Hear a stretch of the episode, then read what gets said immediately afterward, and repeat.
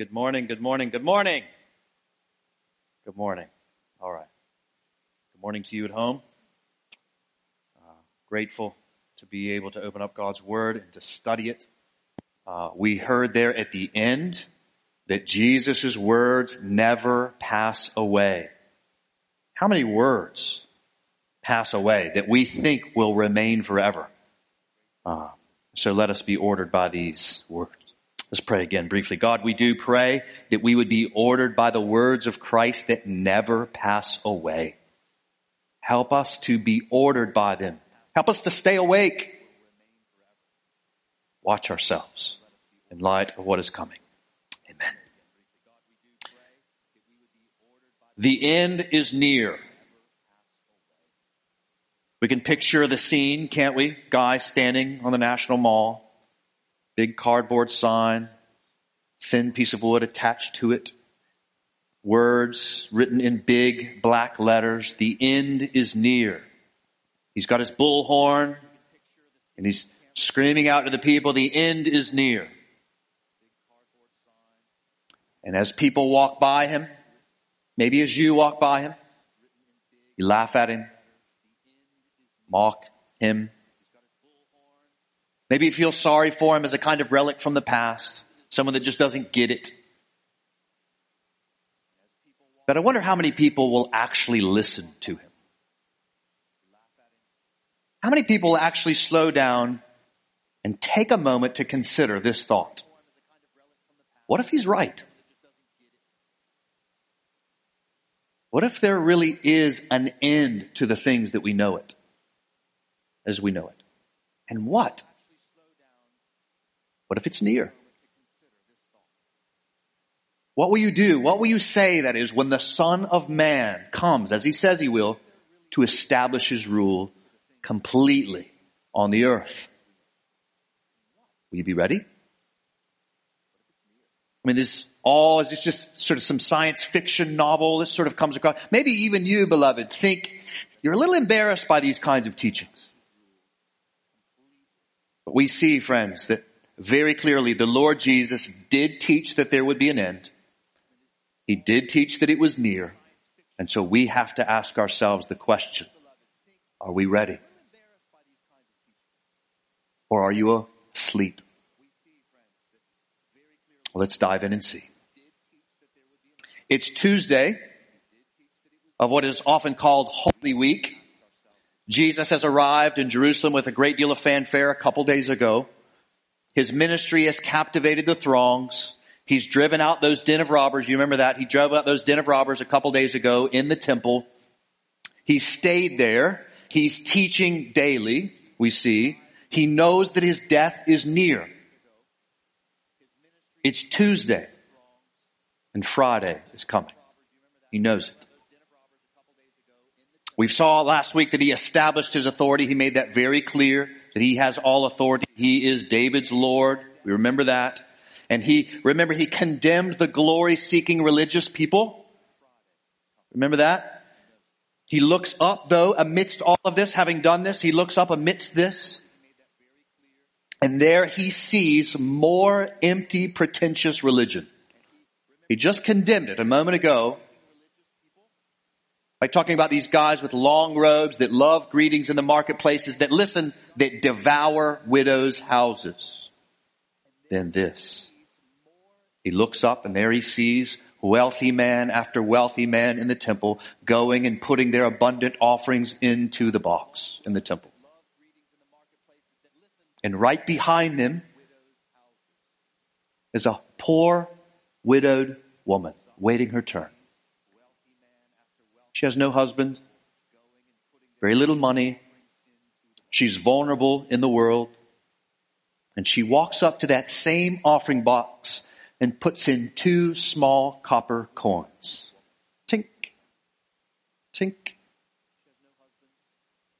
The equivalent of pocket change. She turns and walks away. Unseen by the world, but not unseen by its maker. And from a distance, Jesus sees all of this happen, these wealthy people coming and going and putting in their big offerings and this poor woman. And in my imagination, he sees uh, the poor widowed woman put those two little copper coins in there and he smiles and says, that poor widow gave more than all of those wealthy men. And we might wonder, well, how's that? And Jesus would answer, well, because she gave out of her poverty. Not like those rich dudes out of their leftovers. Her giving, in other words, was so severe that it was sacrificial. It cost her something. The richest giving wasn't sacrificial. It was little more than a God tax to them that maybe they trusted would kind of earn them a place in heaven. So in that way, their wealthy giving was little more than an investment strategy. She gave more because her giving revealed where her trust really lies. Friends, the kingdom of heaven doesn't need the trappings of the earth. And those that trust the king and are looking for the kingdom, they are willing to give all and be found wanting in this world so that they might be found in him. They give all so that they might know what abundance, what eternal life really is. Not what man has made it out to be. This poor widow woman got that. Wonder how much of us in our world get that. Well, this kingdom of heaven versus kingdom of earth theme continues as Jesus overhears someone gawk at the temple. That look at this big, beautiful temple and they say, look at its big, noble stones. Look at how tall it is. Look at how intimidating it is. Be amazed at this majestic temple. I can remember standing in the middle of downtown New York City and standing up and looking up at those incredibly tall skyscrapers and saying, wow, so big, so beautiful, so intimidating. Jesus comes alongside of the guy that does this and says casually, it's all coming down. This big, beautiful, noble building will be little more than a trash heap in the days ahead. Once again, Jesus means to help us see through the vain glory of the world and into the power and the lasting beauty of his kingdom, of his temple, of his words that never pass away. In this world, friends, the rich and their vaunted million dollar gifts are in just that. They are vaunted. But in Jesus' kingdom, a poor widow woman is far more to him. In this world, people gawk at the size and beauty of man-made buildings, but in the kingdom of heaven, Jesus sees right through their flimsy foundations and onto a kingdom that can never fade. And of course, amidst that motion, that call that what this temple is going to come down, what's the obvious question? Well, when's that going to happen? When will these things be? When will the temple come down? And what will be the sign that these things are about to take place? That's what the question comes in response to Jesus saying that about the temple. And then after that, I count almost 30 times the word will is used, indicating that the rest of the chapter are all things that will happen, things in the future indicating all that Jesus is about to give us is things that are going to happen in the future. And here we find in this passage that Jesus gives us six signs to be on the lookout for. Here's the first, verse 8. False teachers. False saviors. See that in verse 8. How do you know the end is drawing near? Well, there will be many, underline that word, many people that claim to be Christ. Saviors, Messiahs. Meaning there's going to be all kinds of people that are going to come along and say, follow me, I'm going to lead you to safe places. And Jesus says, don't go after them. Don't follow them. Steer clear of false teachers that will lead you to a false end. and warning us to not go after false teachers, friends, that means that Jesus assumes two things that we need to understand and we need to assume too. The first one is that if there are false teachers, that means that there is a standard of truth that we should know and should follow. In other words, the truth can be known and we can and should follow that truth by the grace of God. Friends, we live in a postmodern society that has come to doubt or question that truth can be known. We have a great deal of confidence in our ability to not know anything amidst the information age. And like all civilizations before us, and I would argue still most of the world today, Jesus assumes that we can know the truth, and therefore we should follow that truth and not follow lies. Beloved, find good pastors. Find good pastors that see the world like that poor widow woman and not like the rich. Not like poor, not like that rich in the worldly wisdom. Find pastors that will not conform to earthly patterns, but the heavenly pattern that Christ has made clear to us. And they say what he says and they don't apologize for it. And they love you enough to call you to that. And when they get it wrong, you don't follow them. But when they get it right, you do. Don't go after false teachers. Follow the true ones. You can know the truth. This world will tell you you can't, but you can. Jesus says you can. Follow the ones that will lead you to truth. Don't follow the false teachers. But the second thing that Jesus assumes is that there will be a delay between his going and his coming. If there are going to be many Christs claiming a false salvation, that assumes there will be many days for those false Christs to pop up. And he's going to mention that in just a moment. And so how do we know that the end is drawing near? Well, many people will claim to be a Messiah that will lead people away from his salvation. Jesus says, do not follow them. Follow the true Christ and those that lead you to that one. Second sign of the end. Jesus says there will be wars and tumults. What's a tumult? Tumult is a riot, rebellions. This is the sign we see in verses 9 and 10.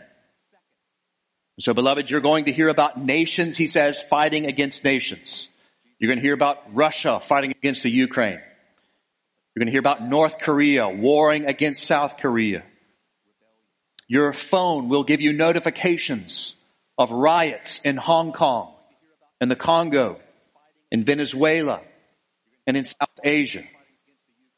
You will hear on the news about riots in Portland, Los Angeles, and in Washington DC. That's what Jesus is saying. And what is it we do when we hear about these wars and these tumults, these riots? What do we do? Look at verse 9. Jesus gives a command to us. Do not be terrified. For, why Jesus? Why should we not be terrified? For these things must first take place. But the end will not, not, not, not, circle that. The end will not be at once. Don't be worried. Don't be terrified. Don't worry about these kinds of things when they come up because all this stuff has to happen. But it's not all going to come to an end at one moment. There's going to be a delay. Don't be terrified when you hear about this stuff. It's understandable to be clear. It's understandable to be concerned. It's different though to be terrified because that would indicate that you don't trust the King of Kings that has his lordship over all. Beloved, the big news conglomerates, they make a living on getting you and I terrified. They want you and I to get caught up in the frenzy of these wars and riots and stay tuned to their channel. And our Lord, who has all authority, looks at us through those screens and says, don't be terrified. Don't be terrified. I'm on the throne. The world is running the course that I have laid out for it. Don't be terrified. I've got this. I'm in control. Everything is happening just as I said it would. Nation is rising against nation. Kingdom, yes, is rising against kingdom. And the reason why is to expose the futile foundations of this world. To expose that to set your hope on them is futile because it's so flimsy. I've got this. I've told you it was going to happen. Don't trust that world. Trust me. Don't be terrified. I got this. The end is not going to be at once. All these things are going to kind of roll out. And as we have seen, beloved, time and again through the book of Luke, we have seen that Jesus explicitly teaches a delay between his going and his coming. Remember the thief coming in the night? Remember that from months ago? All these other times. The end is not all at once. There will be a period that will be, quite frankly, full of all kinds of difficult things. He's told us. False teachers, wars, riots, and thirdly, verse 11, natural disasters. How do we know the end is drawing near? A whole bunch of false messiahs are going to pop up. Wars, riots breaking out. And when natural disasters are busting loose, we find that those are coming. Earthquakes, famines, pestilences. What's a pestilence? Pestilence is a plague. What's a plague? COVID. Nathan, are you saying that the end's about to come? I have no idea. If I were to say yes, that would directly go against what Jesus said to not do and not follow me. You should not follow me. Remember, Jesus didn't even know the exact point at which the end was going to come. I'm just reporting the news here, friends.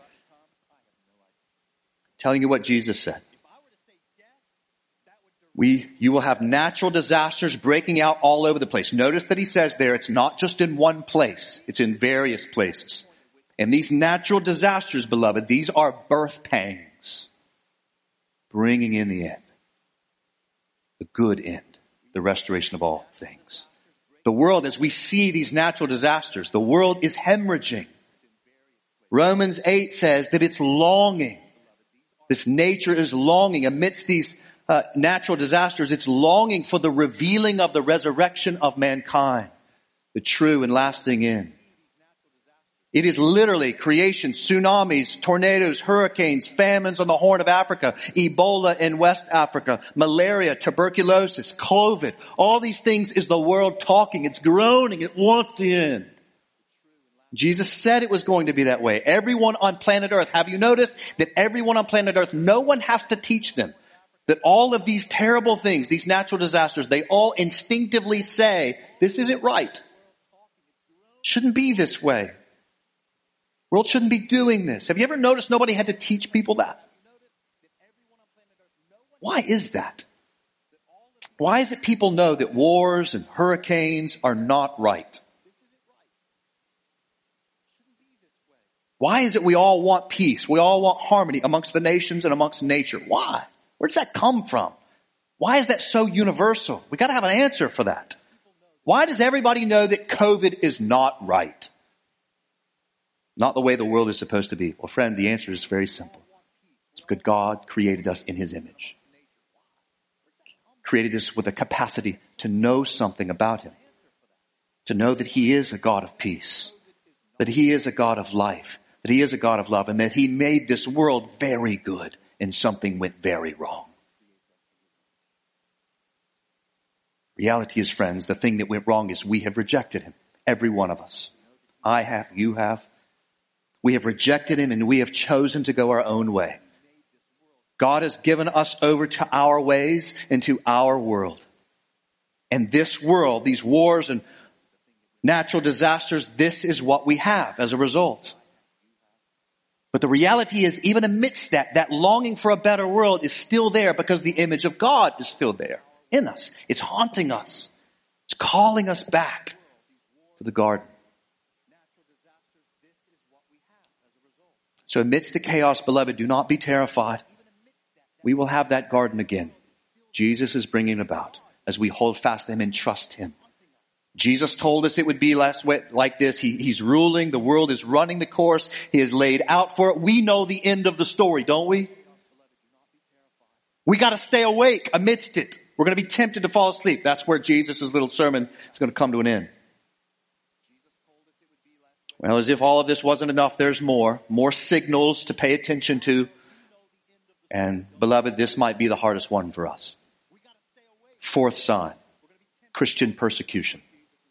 That's verses 12 to 19. It's a tough read, isn't it? Christians reading those verses. They're going to lay hands on us. They're going to lay hands on you. They're going to persecute you. They did the same thing to Jesus. He'll do the same thing to us. You will be delivered up by even parents, by brothers and sisters, by aunts and uncles, by grandparents, by friends, by college roommates, by childhood friends. And some of those that get turned over, they will be put to death because of their love for Christ. And friends, we saw this, didn't we, in the book of Acts? Luke's second volume. All of these things happen.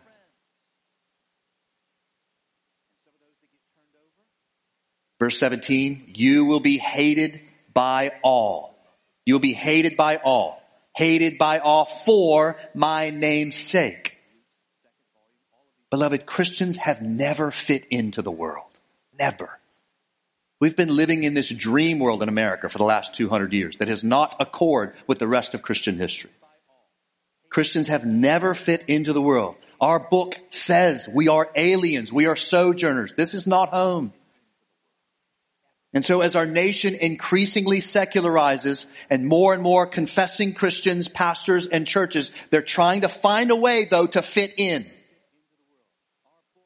By either outright denying clearly revealed truths and capitulating to culture, or by churches just choosing to never even talk about those controversial things at all.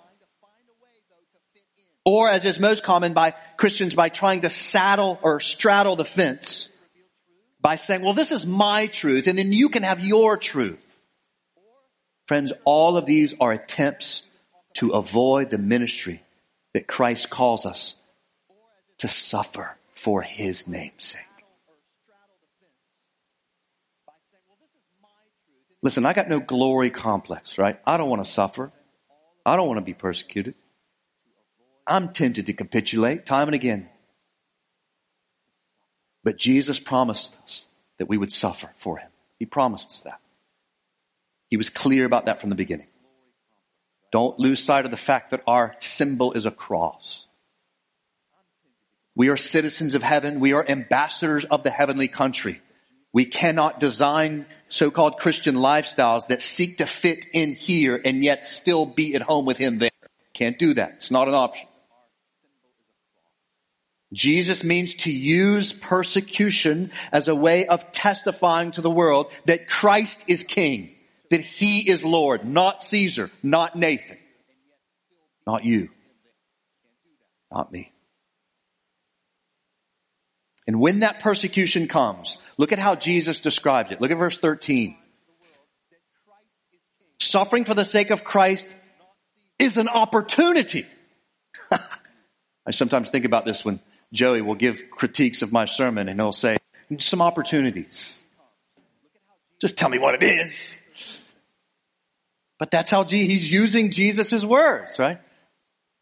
Persecutions are opportunities, he says, to bear witness to Christ. Most of us would like to pass on that opportunity, wouldn't we? But we can't. Not if we want to align ourselves with the kingdom of heaven. Christian, do you pray for opportunities to bear witness to Christ? Is that part of your common prayer life? Do you pray for opportunities to bear witness to the person, the work, and the worth of Jesus? Do you? Is that something you desire? Do you pray for them and then do you look for them and then when you see them, do you then seize upon those opportunities? You gotta do that. We gotta do that.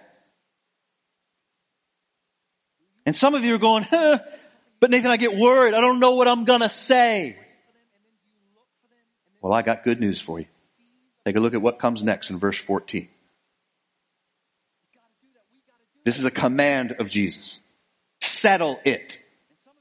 Settle it, therefore, in your minds to not meditate beforehand on how to answer. Can I get an amen? Right? So many times I've heard this asked before, like, what would you do if? I'm not going to meditate on that. The only thing I'm going to meditate on is I'm going to meditate on Jesus and I'm going to trust. Look what comes next in verse 15. Circle that first word in verse 15. Don't, he says, Jesus, don't, don't set, don't meditate in your mind beforehand how you're going to answer when persecution comes. Jesus says, don't do that, but look at verse 15, because I, circle that word, I, I, Jesus himself will give you a mouth and wisdom which none of your adversaries will be able to withstand or contradict. Hallelujah. He personally says, I will speak through you. You don't need to think about this. You guys remember all the stories we saw last week? Remember the Pharisees, Sadducees coming at him? You remember how all of them would kind of push him into a corner and he would say things? Remember what they all would end up saying? They were left in silence, marveling at him. So it will be for you. When you just endeavor. I'm not going to think about what I'm going to say beforehand. I'm just going to meditate on Jesus and he's going to tell me what to say and do. And so if you mean to have opportunities, beloved, to testify, and we have to, about the glory of Christ, the beauty of Christ, the grace of Christ, and that thought of those opportunities, it brings you to terror. Jesus says, don't be terrified about all the different things going on, and don't be worried about what you're going to say in the midst of persecution. You need not, not only do you need not, He commands you to not meditate what you're going to say beforehand. He's going to supply you with words in the moment. Your trust, in other words, is not in yourself. It's in Him. People will sometimes say, Nathan, how do you stand up? Andy was saying that she had to read the text. I don't know how you stand up there every week and talk to these people. You know, don't you get nervous? No, because I trust this. I don't trust this. Trust Him. He's going to give me the words to say because I'm going to say what He says. You do the same thing. Don't worry about what you will say in the midst of persecution. Settle in your mind that you will testify to him and that you will not rehearse what you might say, but you trust him that he will say what you need, what he needs you to say. And listen, your endurance, the text says, your endurance in those moments to testify to him will reveal that you have life.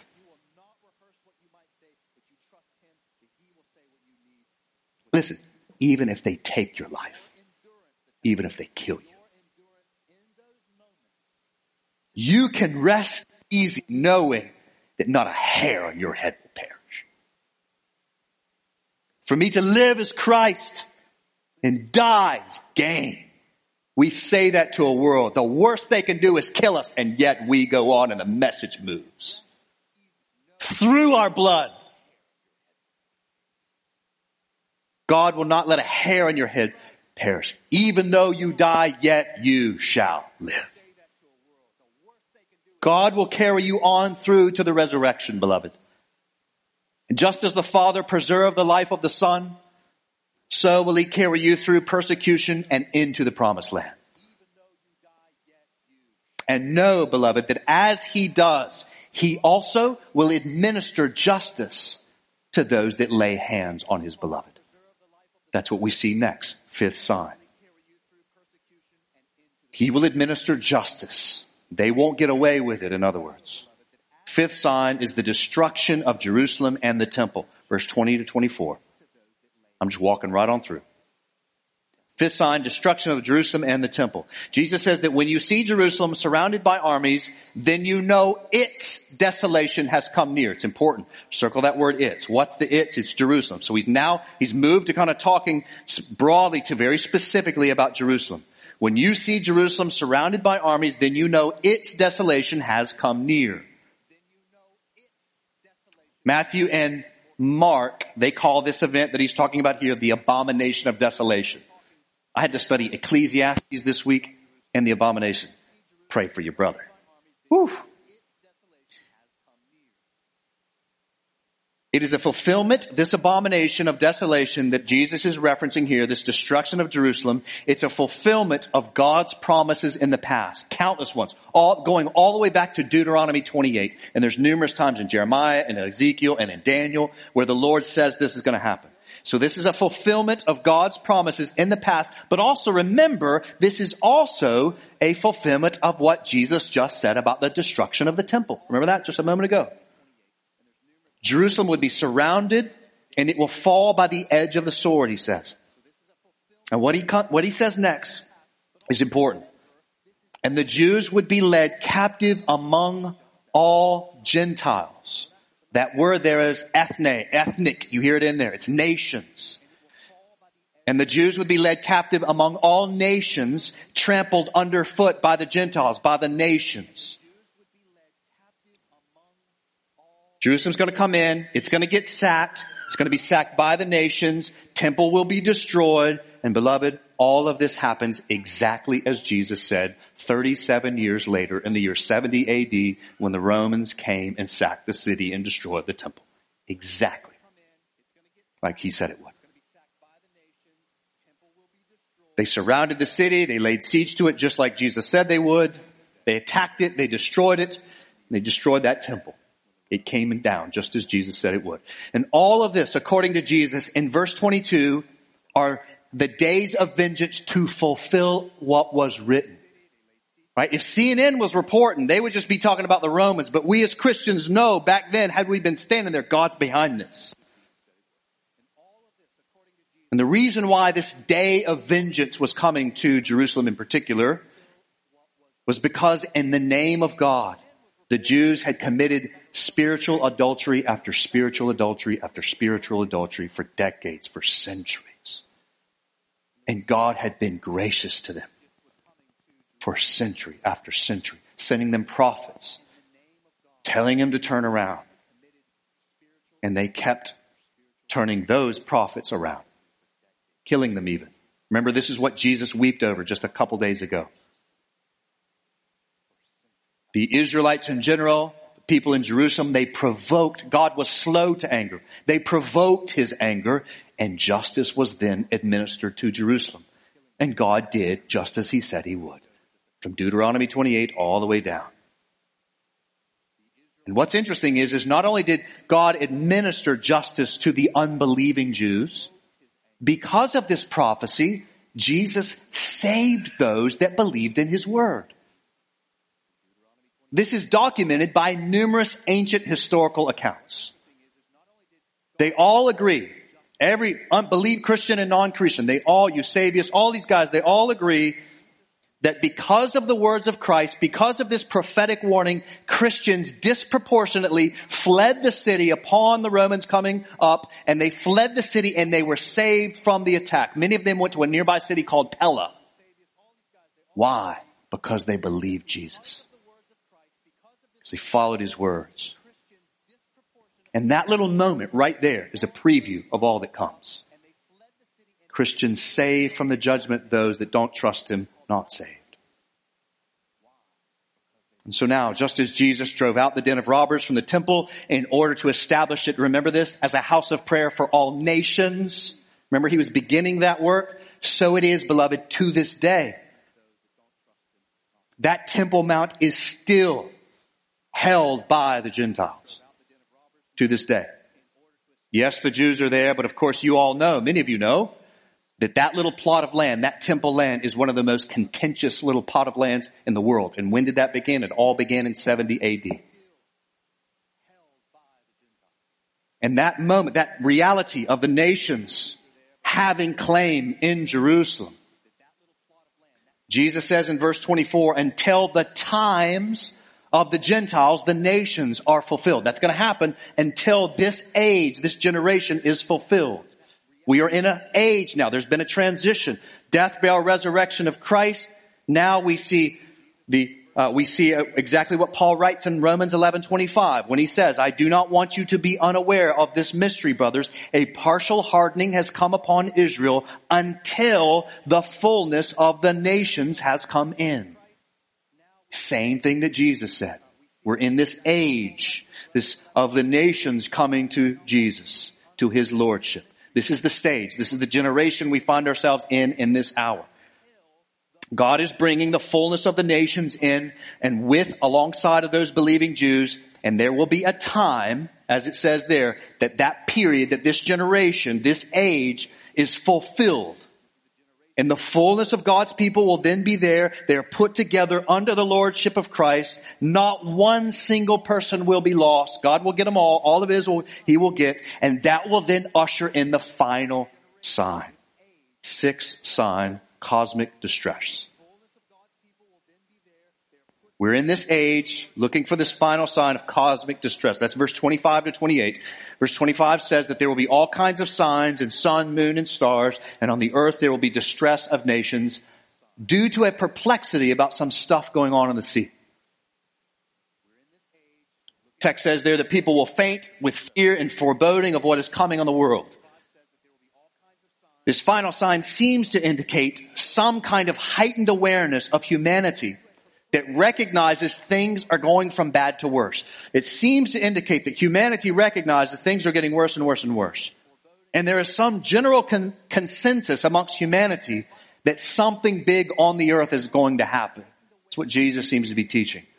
And that leads to that fear, that anxiety, that despondency. But remember, those of us in Christ, we've already been told about this stuff. Remember? Just like those ancient Christians were told to flee Jerusalem and were saved, remember Jesus told us to not be terrified as this cosmic stress comes on. All of this was running according to the plan of King of Kings. Our confidence in Christ, guys, it quiets our souls while those that don't have the peace of Christ are understandably disquieted. They have no hope. They've put all their hope here. And at some point amidst this sixth sign, this cosmic distress, we, we can't be sure when, at what point, what stage, how long it is, but at some point amidst this sixth sign, verse 27 says the final chapter comes. The end draws to a close. It's come. It's near. They, that's the earth, look back up at verse 25. We're not talking about Jerusalem anymore. They will see the Son of Man coming. He's not going. They will see the man, Son of Man coming in a cloud with power and great glory. Now, if you're familiar with Luke's second volume, the book of Acts, you remember the angel said that after he ascended and he ascended up through the clouds, you remember the angel said, as he has left, so he will come. Same thing Jesus is saying. And so in other words, what Jesus understands it when he's teaching this stuff on Tuesday, he knows Friday's coming. He knows he's going to suffer. He knows he's going to be dis, he's going to be dismantled, destroyed, mocked, crucified. He understands that in some sense he's going to go out in shame, but he's going to come back in glory. He will return with power and glory. Now he does this through the death burial and the resurrection and the ascension. But there's still, right, though we know the truth that he has all authority, he is glorious, the earth still disputes that. Well, a day will come when he comes back and that will no longer be in dispute. Every knee will bow and every tongue will confess that he is the Lord and he is glorious. And what do we do when that day comes? Verse 28. What do we do? the day we wait on. Verse 28. We straighten up. We raise our heads because our redemption is drawing near. So good to think about. Don't forget, beloved, my community group's been hammered this. If you've been in our church for years, I talk about this all the time. Future events were meant to inform present day obedience. Let this spur you on towards obedience, beloved. We'll get to that in just a second. When we see, when Jesus comes back, we don't need to be terrified. Many will understandably be it. We won't be terrified. We will be in awe, for sure. But we know our redemption is drawing near. And this, of course, is not, Jesus is not talking about redemption from sin. Jesus has already accomplished that. Remember those words? It is finished. He accomplished our redemption at the cross of Calvary 2,000 years ago. It's finished. He's done. His blood is shed. It has been paid for. He is now taking the merits of those bloods. That's what he's doing in the ascension. And he is now using the merits of his blood to say Nathan's mind. He's atoned for. He's not talking about our redemption from sin. He's talking about here final redemption. Where those apart from Christ receive the justice that Jerusalem saw in miniature in 70 AD. Here Jesus brings justice to the world. Universal cry for justice in these days, and that matches the same justice Jesus says he's going to bring because again, we're created in his image. Those in Christ receive those resurrection bodies on that resurrected earth to worship our resurrected Lord together forever. The end, the final chapter is complete. Beloved, from Genesis to the book of Luke, God has made hundreds and hundreds of promises and he has delivered on every single one of them. Literally every single one of them. There is one promise left to fulfill. And it's this one right here in this verse. The coming of the Son of Man, the return. That's exactly why, by the way, New Testament authors refer to these days as the last days. That's why. Because they know this is the final stage. There's only one chapter left, one big promise left to be declared and fulfilled, and that's the return of Christ. And so Jesus finishes off his lesson by comparing all of these things to a fig tree. Kind of sums it up with this image. Just as you see the leaf coming in on a fig tree and you know it's summer, we might say just as you see the, the leaves falling from the trees, you know that it's fall. So will these six signs, followed by the return of the Son of Man to rule the earth, will these be a signal to tell you that the end is near. And that is the context for that much debated verse in verse 32.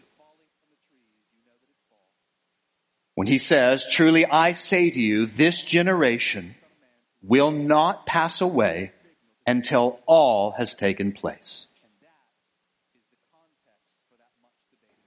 A lot of books said over that verse. We got, as I understand it, three good options. You can be in any three of these and you're in a good place.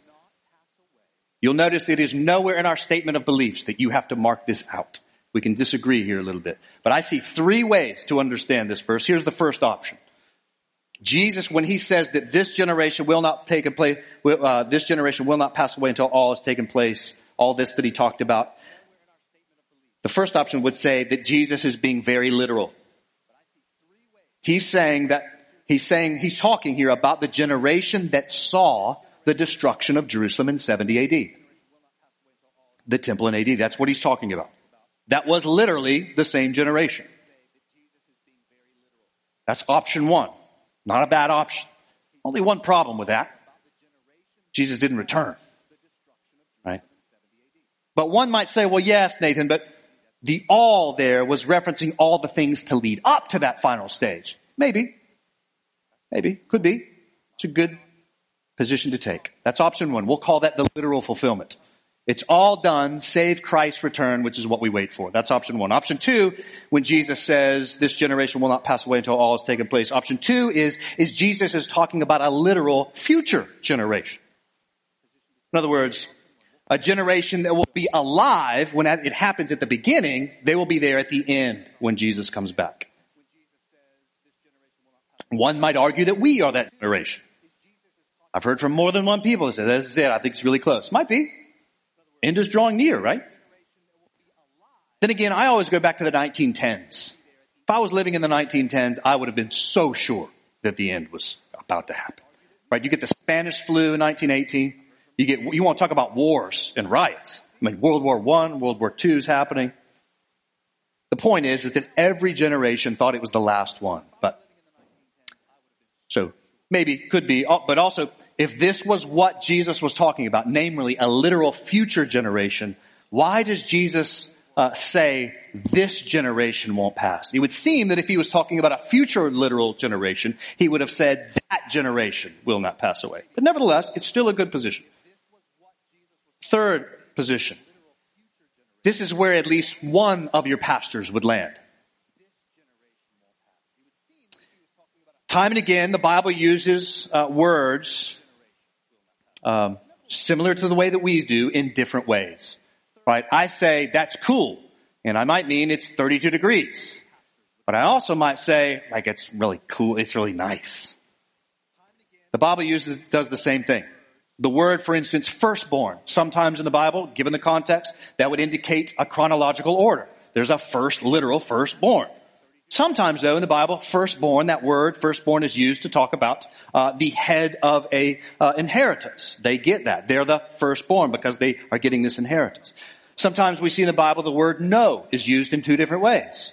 Right? They, the Bible sometimes uses the word no in terms of uh, uh, a cognition of something. So one and one makes two. I know that that's true.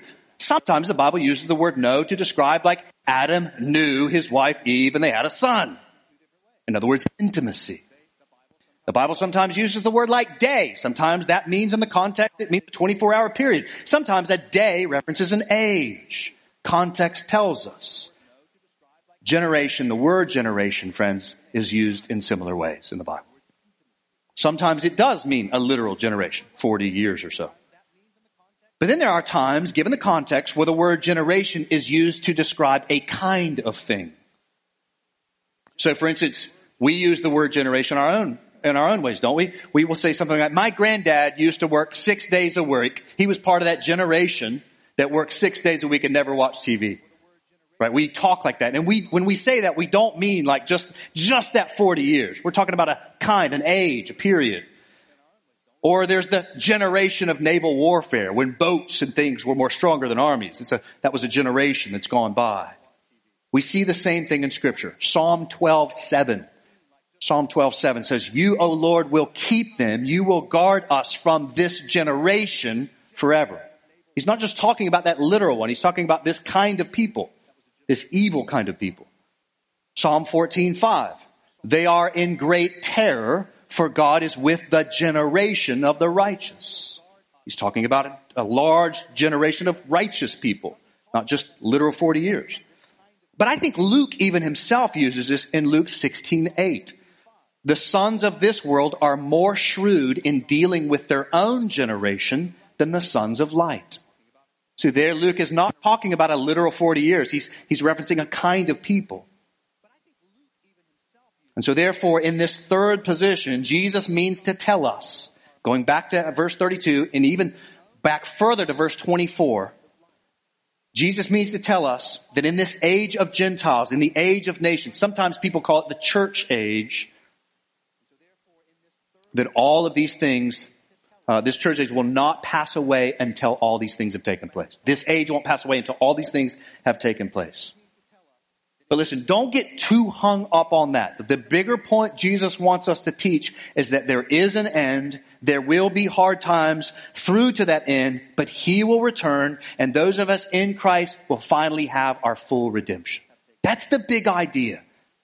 And those apart from Him, like Jerusalem, justice will be served to you. And so I close, as I close, I want to leave you with those two final admonitions from our Lord all this stuff happening. What, like what's other than the don't, you know, be, don't, uh, determined to not, uh, figure out what you're going to say in advance. Don't be terrified. What's the kind of big idea? What would Jesus say amidst these days? What would he tell us to do? Verse 34 and verse 36. First thing, watch yourselves amidst this time. Watch yourselves. In other words, pay attention to your heart, to your habits. And then secondly, stay awake. Two ways of saying kind of the same idea. Watch yourselves, stay awake. Some of you that were dozing off right now, you looked at me and go, wait, wait. I'm just using again Jesus' words. Remember what Jesus says, the end will not be at once. He taught that there would be a delay. We are in that day. We are in the last age. We are in that last generation. And we are experiencing all the difficulties of the world. And as we do, there is going to be a temptation, beloved, to have your hearts weighed down by dissipation, drunkenness, and the cares of this life, Jesus says. You're going to be lulled to sleep, maybe like you are right now, by the lullabies of the world. And then Christ will return like that thief in the night. And it will be too late at that point to wake up. How many of you know that the evil one means to distract you from the end by setting your hopes in this life? How, do we, how many of you know that the evil one means to make sin normal? Nothing to see here. Should be celebrated, in fact. How many of you know that the world is discipling you towards its ends away from Christ?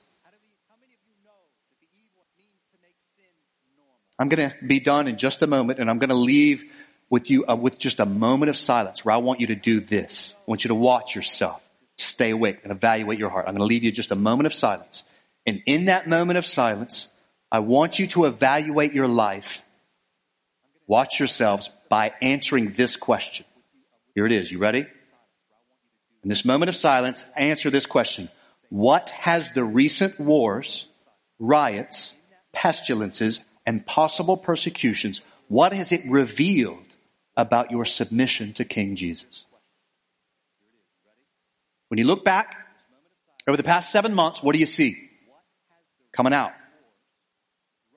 As the world has squeezed us and they'll squeeze us more, either one of two things is coming out of us. Either one, you find yourself fighting to stay in the fellowship of God's grace. You find yourself wanting to isolate, but you find your ways to get in amongst God's people, to be under God's word, praying that you would, as Jesus says, have the strength to escape all these things that are taking place. You're doing that because you know you don't have the strength in and of yourself. And so you're fighting to get yourself in places, personal devotions, corporate gatherings, community groups, whatever, trying to get inside of that. Even though you're trying to kind of get out of it. You see, you have begun to see how isolation and rampant division are weighing on your heart and you are clawing to stay inside of the confines of God's grace, God's people, God's word, God's gospel. And you don't always get it right, but that's what you're aiming to do.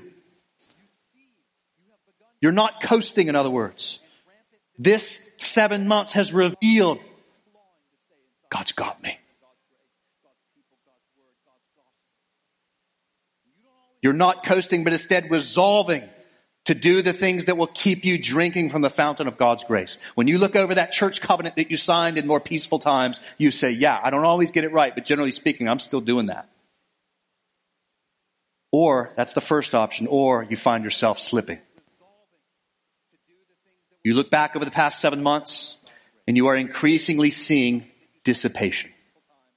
That is disintegration. Moving away from the heart of Christ. This pandemic is being used more often to justify disobedience. Maybe you've drank too much, literally. The cares of this life, not the life to come, weighs more on you, weighs on all of us. But the cares of this life disproportionately weigh more on you and you find yourself sleepy. You find yourself more interested in reading the words of the world. You don't find yourself very interested to read the words of Jesus. To quote Jesus here, you're not ready to stand before the Son of Man. You're not praying. You're not gathering. You're not reading. You're not ultimately hoping in heaven.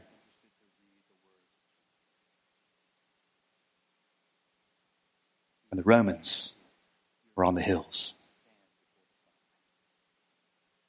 If you find yourself in that previous category, listen, give thanks to God.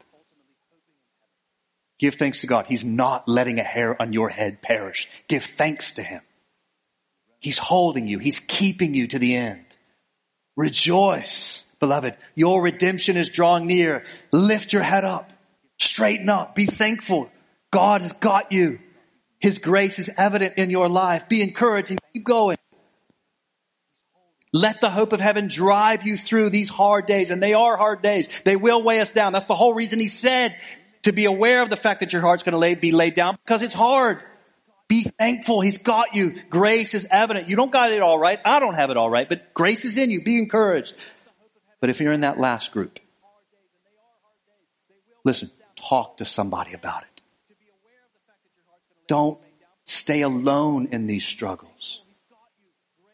Talk to me, one of your pastors, talk to the elders, talk to a friend in the church. This week, show up at community group and confess it. Listen, my heart is weighed down by this world. It's not really been found in Jesus. But most of all, confess it to Jesus. He's glad for you to bring that to him. He's happy for you to bring that in. And he will gladly forgive you. You want to know why? Because that's why he came. He came to offer his life for sinners, not for the righteous. His heart is for those of us that are not ready to stand before Him. He's glad to receive you, to take you in, to forgive you. Confess it to Him. He has paid the price of our redemption. The resurrection shows that it is real. And so I'm going to take just a moment here and I want you to evaluate that question and I'm going to pray. God's words will never pass away evaluate your life. Watch yourself. Stay awake. Evaluate. How's it been going? Then I'm going to pray.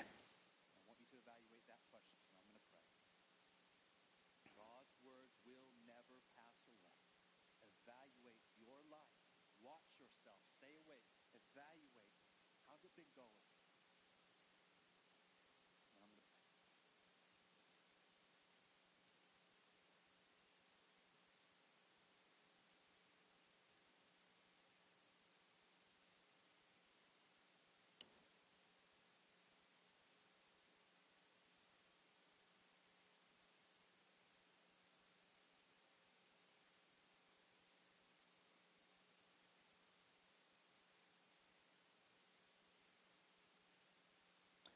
Are the Lord, Jesus.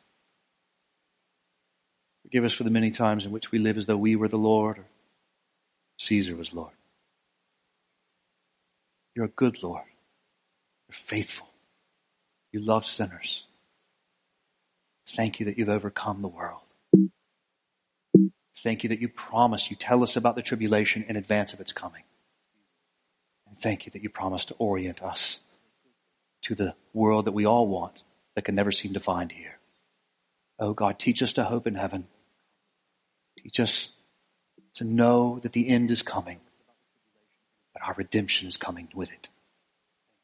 May we be oriented by that. And by those, Father, that need your grace to stand in the presence of the Son of Man, may they trust you, not their own actions, their good intentions. May they trust Jesus and his grace to have them stand on that day.